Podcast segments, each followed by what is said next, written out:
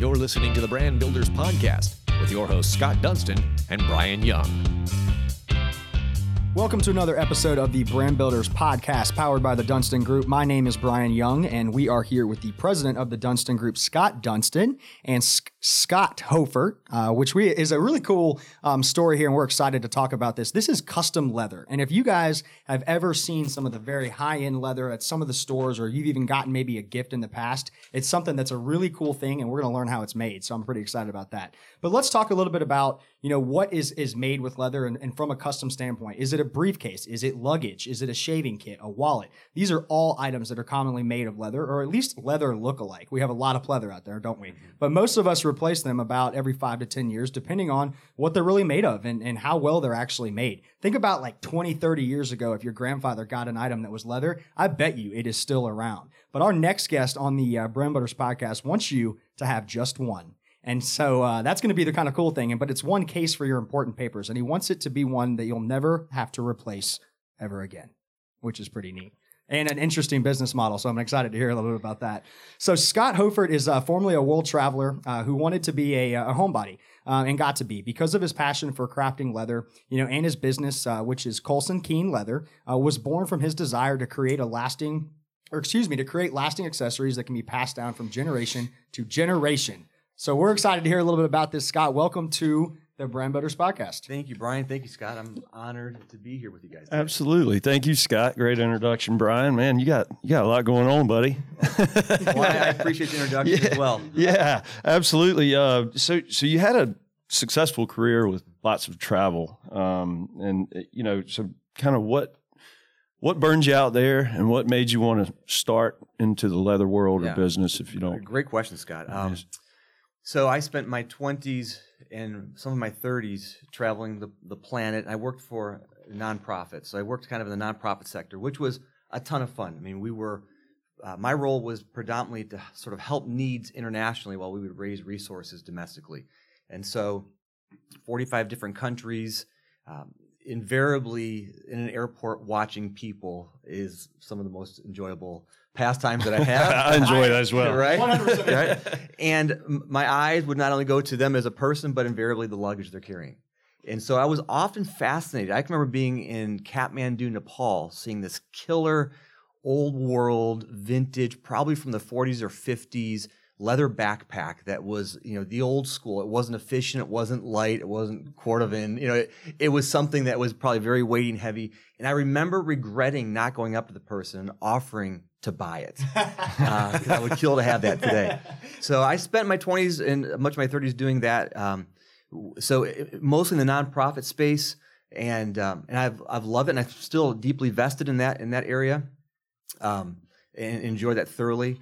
But I was about 40 years of age, and I had all these friends who had these creative outlets, bankers. Um, they're technicians in their own right, marketers. They're, these are skilled men and women and they would talk to me about these outlets that they would have. They would paint, um, sculpt, maybe some some form of artwork or music in the garage band in their neighborhood. And I didn't have anything in that sense. Um, I mean, I had, I had great work. I was, you know, my existential call was being realized. I was changing the world and loving that, grateful for that, and still, again, in, in that in that space today. But I felt as though I needed an outlet, um, and so I thought, well, I love all things leather. I mean, most of us do. And so I went and procured a hide of leather and a fistful of tools, set up a little table on my screened in back porch, and I decided to play. So it was like camp on a good day. I don't remember growing up in camp. Oh, yeah. On a camp, right? And you Oh, yeah. you made the comb sheath and it was bearable, and you made the, the leather strap around your wrist. And um, and so I have two boys, Colsen and Keane, the namesake of our company and they would come out on the porch and we would play. Um, it was just an outlet. I'd, we'd make belts and wallets or what have you, and it, the the timing could not have dovetailed more perfectly. Um, so I've been a huge fan of Steve Jobs and all things Apple, like you know most of us. And the first iPad came out. I remember watching it online as Jobs was introducing the iPad, and me and 10 million, however many people order the iPad that day. A couple days later, it shows up. Um, I unwrap this thing. It's like a spiritual experience in my living room. right, I put a towel down. I don't want anything to fall and break. I unwrap it, and the first thing I Google was a case for this iPad, and they were non-existent. Literally, they were non-existent the, because the industry hadn't caught up yet. They hadn't seen these these iPads yet. So I thought, well, in the interim, I'm going to make an iPad case, something that will just be a temporary hold.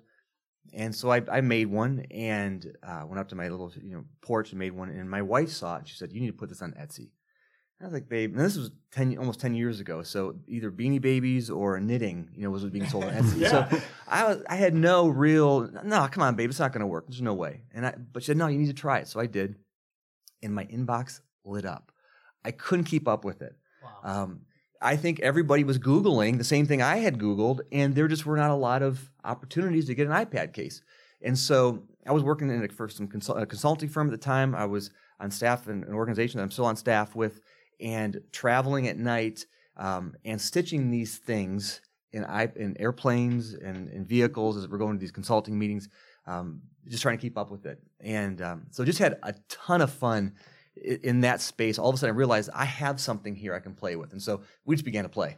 So tell me when when you a I think it's hilarious that Steve Jobs. I mean, the iPhone was out, right? So Yes. they already had cases for the iPhone. Yes. Like yeah. I thought the case should be invented before the iPad, Right. right? So well done on that. Um, can you think of in the first month? You said just inbox and inbox. What's the number? Like how many of these did you sell off the bat? Well, you know, it, in some days you you do four or five in a day, six in a day, and it would take a half hour, forty five minutes to make one of these things. And I did have another job, Right. So I, you know, I'm coming home at night and I'm in my back porch, loving this. I'm having a lot of fun, and it's, again, it's all of a sudden I have this outlet that somebody is actually compensating me for. So it's not just a creative outlet; I'm actually getting reimbursed for it. So um, it was just it was it was fun in that sense, and I didn't realize what I had, but I began to play a little more strategically. So I thought, well, what if I? And again, this is where had I hired you guys to help me with the branding, branding. I could have done a lot better probably. But I began realizing, well, I got to call myself something. So of course we came up with the name Colsen Keane Leather, which are our boys' names. But we started sort of articulating ourselves as a custom leather shop, of which I had no idea how really to make What leather that meant. I, mean, I don't know what I'm doing. Um, and again, like like any entrepreneur, you, you just you kind of go for it, right?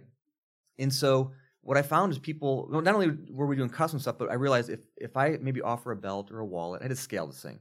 And people wanted the iPad case, maybe they'd want the case and a wallet, or a case and a toiletry case. And so we began to make other items. So I was taking really, re- really bad photography with my new iPad, you know, first generation, low res pictures, um, trying to do some, you know, write ups. And again, this is this was nine years ago, so you still could make websites relatively easily, but you had to be somewhat competent in a little bit of coding, and I wasn't. So it was it was not a pretty start. Um, but I began saying that we're a custom company, and what people started doing is saying, well, then can you make this X Y Z item for me? And I need four of them, or can you do this and I need ten of them?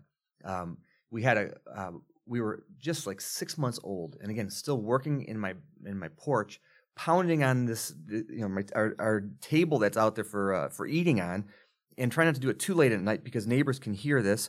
And I get a phone call from some dude, and it it was around August September, and he said, "I need 150 totes. Can you make that happen for me? And I need them the next eight weeks. I want them to give them away to our our uh, clients around December 1st for Christmas."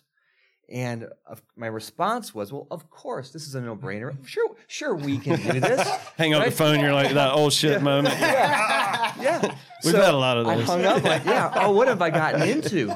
And uh, I mean, I'm I'm recruiting grandparents and brothers and siblings, and I, I we f- found some folks that could make us make it happen, and we did. And then we began to realize, all right, we got to scale this better. I, this is not the way to run a company.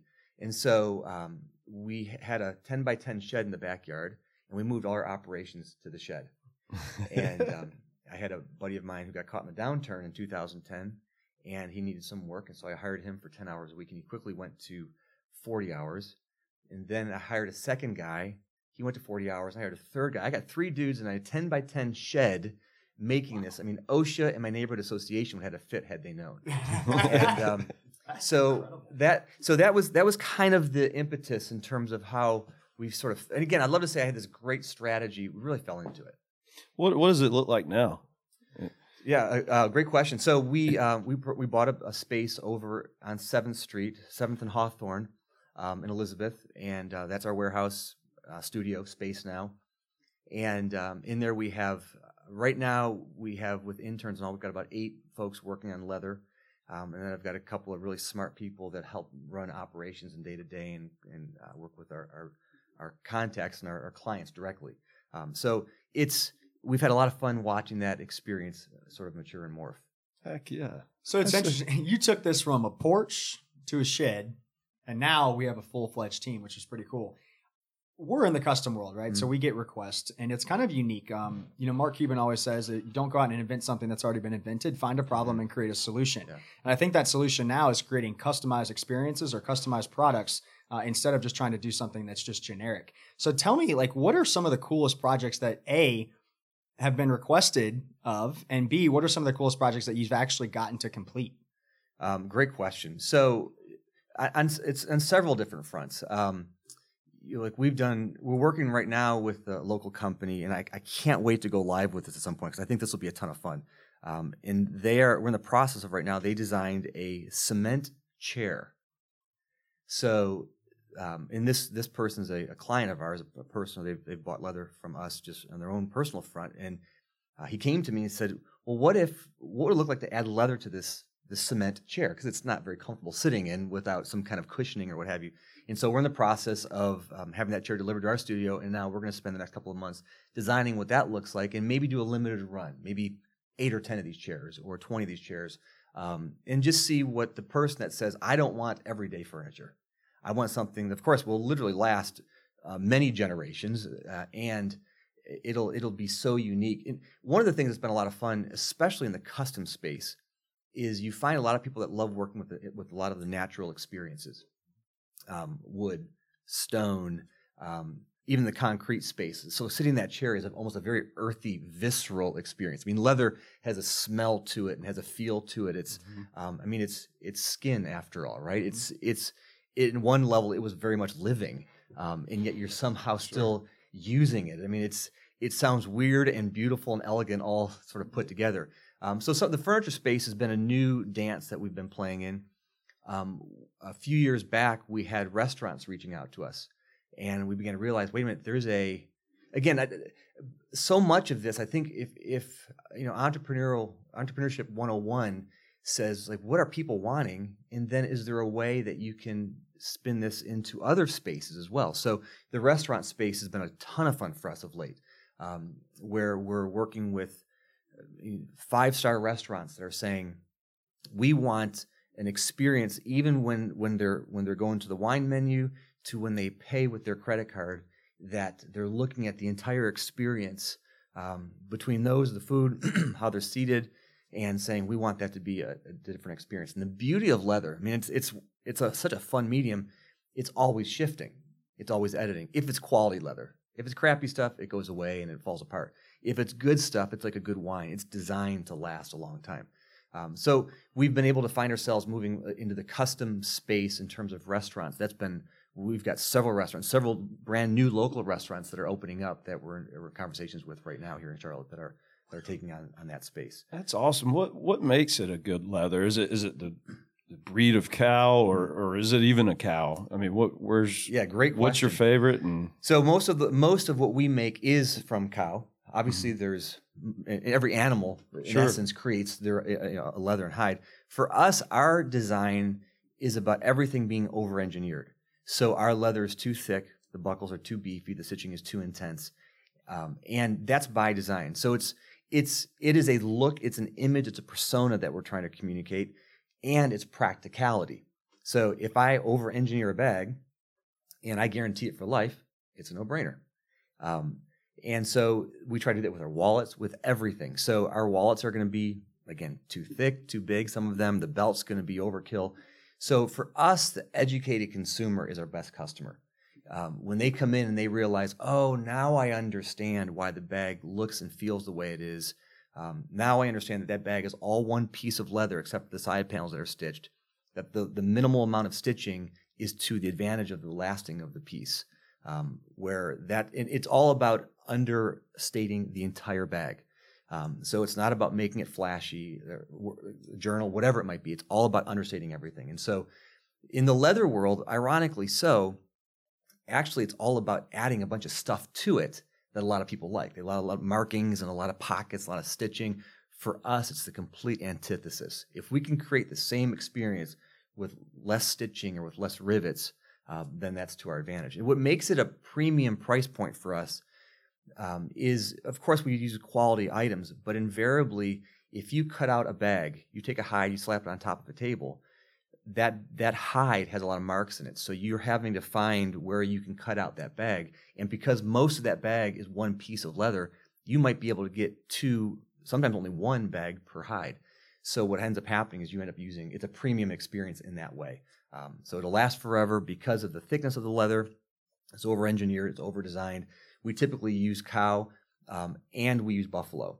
Um, so the cow leather in North America, um, your your cows are very healthy. Um, they eat well. They're grass fed, or they're fed with some kind of chemical that, that beefs them up and gives them a, a lot of weight on their bones. They're, therefore, they got really thick skin, um, which is what you want. Some other parts of the world, animals are, are more anemic. They're not as healthy, so they don't. So the skins aren't as good. But in our case, we kind of live in the North America space for the for our for our cow hides for the most part. Um, as far as maybe South Brazil and into Brazil in that space, all the way up into Canada ever so gently. Um, but most of our hides are U.S. hides um, across the board, as much as we can get. Our, our buffalo hides, um, we get those from Turkey. Um, but um, for the most part, we're able to get as most of our stuff is is U.S. centric in that sense. That is so cool. I'm I'm really curious. Okay, so 10, 10 years ago, you have this epiphany. You you start with a hobby, and now you you have a full blown team and operations and that kind of thing.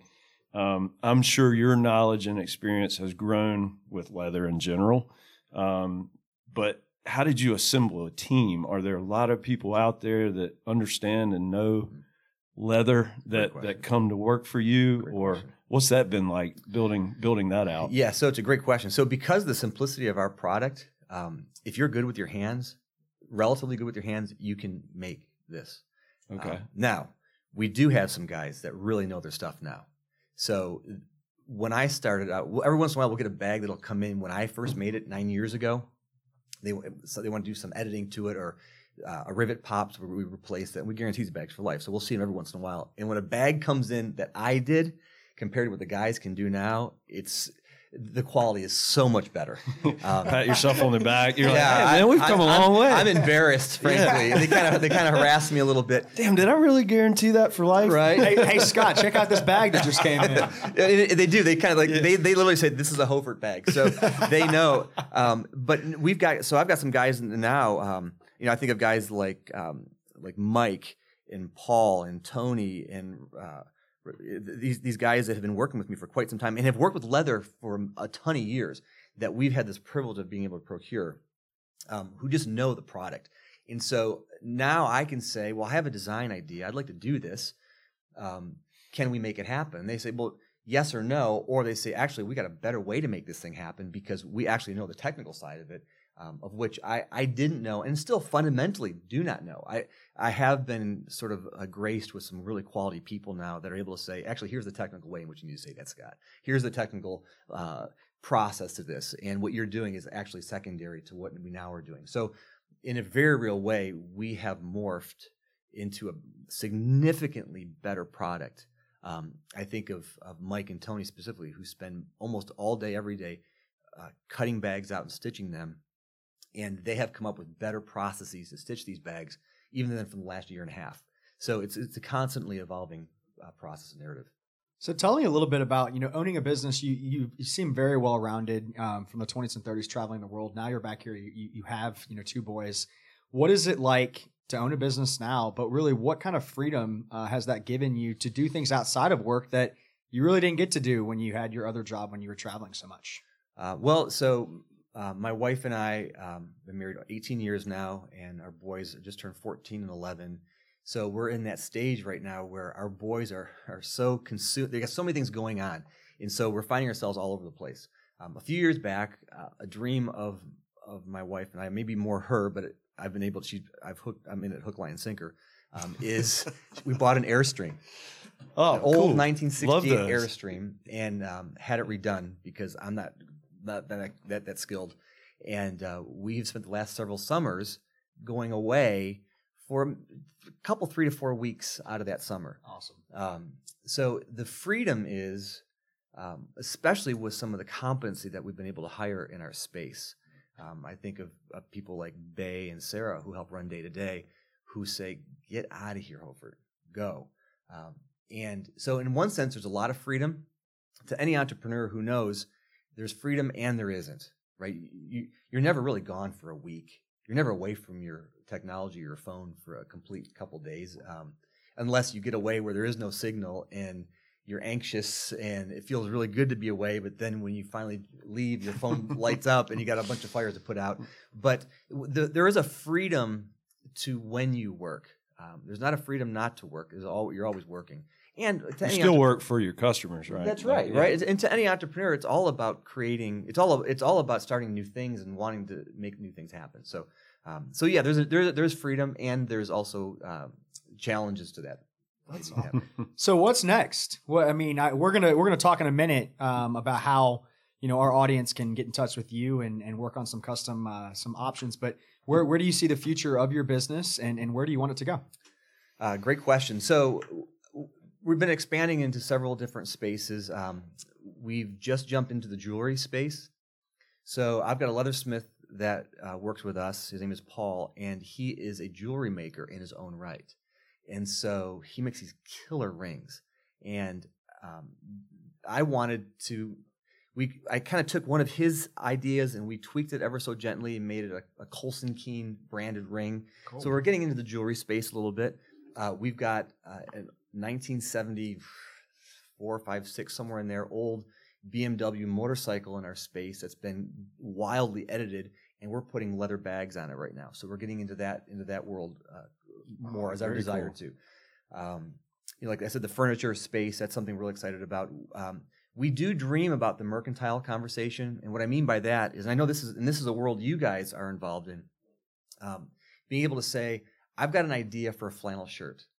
I want to do 200 of them, and I want them to be the thickest flannel that the industry offers, and then double that and guarantee it for an indefinite period of time. And we do a limited run, and we sign and label each of them, or one of 200, two of 200, and offer those. Maybe it's denim, maybe it's a hat, um, maybe it's a, it's a Henley. Uh, we've done we've we've dabbled in uh, footwear and boots.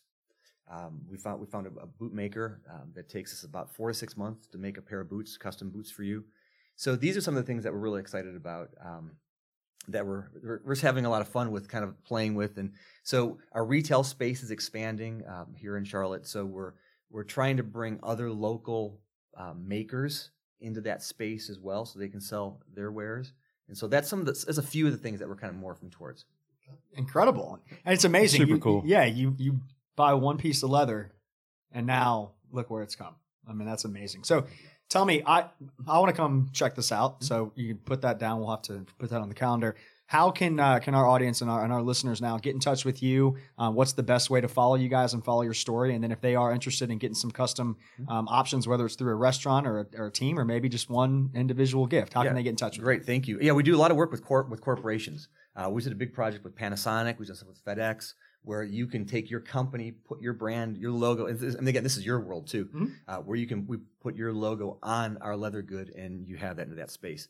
Um, but if people are interested in getting in touch with us, they can go to our website, colsenkeane.com, C O L S E N K E A N E.com, and our, our phone number's there. You can go and you can see the custom work that we've done. Uh, you can see the items that we have there. Um, we can we can make often an item that you have designed in your own in your own mind, or we can edit the items that we have. So that's kind of how that works.